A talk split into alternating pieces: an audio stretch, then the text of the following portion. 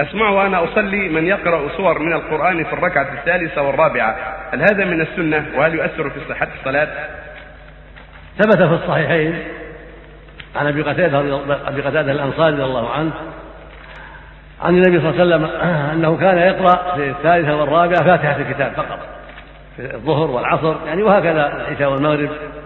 فالسنة أنه يتصل على الفاتحة في الثالثة والرابعة في الظهر والعصر والمغرب والعشاء لكن يستحب في بعض الأحيان خاصة في الظهر أن يقرأ زيادة لأن ثبت حديث أبي سعيد ما يدل على أنه ربما قرأ في الثالثة والرابعة في الظهر خاصة عليه الصلاة والسلام. فإذا قرأ زيادة في الظهر والعصر في الثالثة والرابعة بعض الشيء مع الفاتحة فلا بأس ومستحب في بعض الأحيان لا دائما. جمعا من الأحاديث الواردة في ذلك. لأن أبا قتادة لأن أبا قتادة ذكر أنه يقرأ الفاتحة فقط الثالثة والرابعة. وأبو سعيد ذكر ما يدل على أن في بعض الأحيان يقرأ زيادة على الفاتحة. نعم. في الظهر خاصة.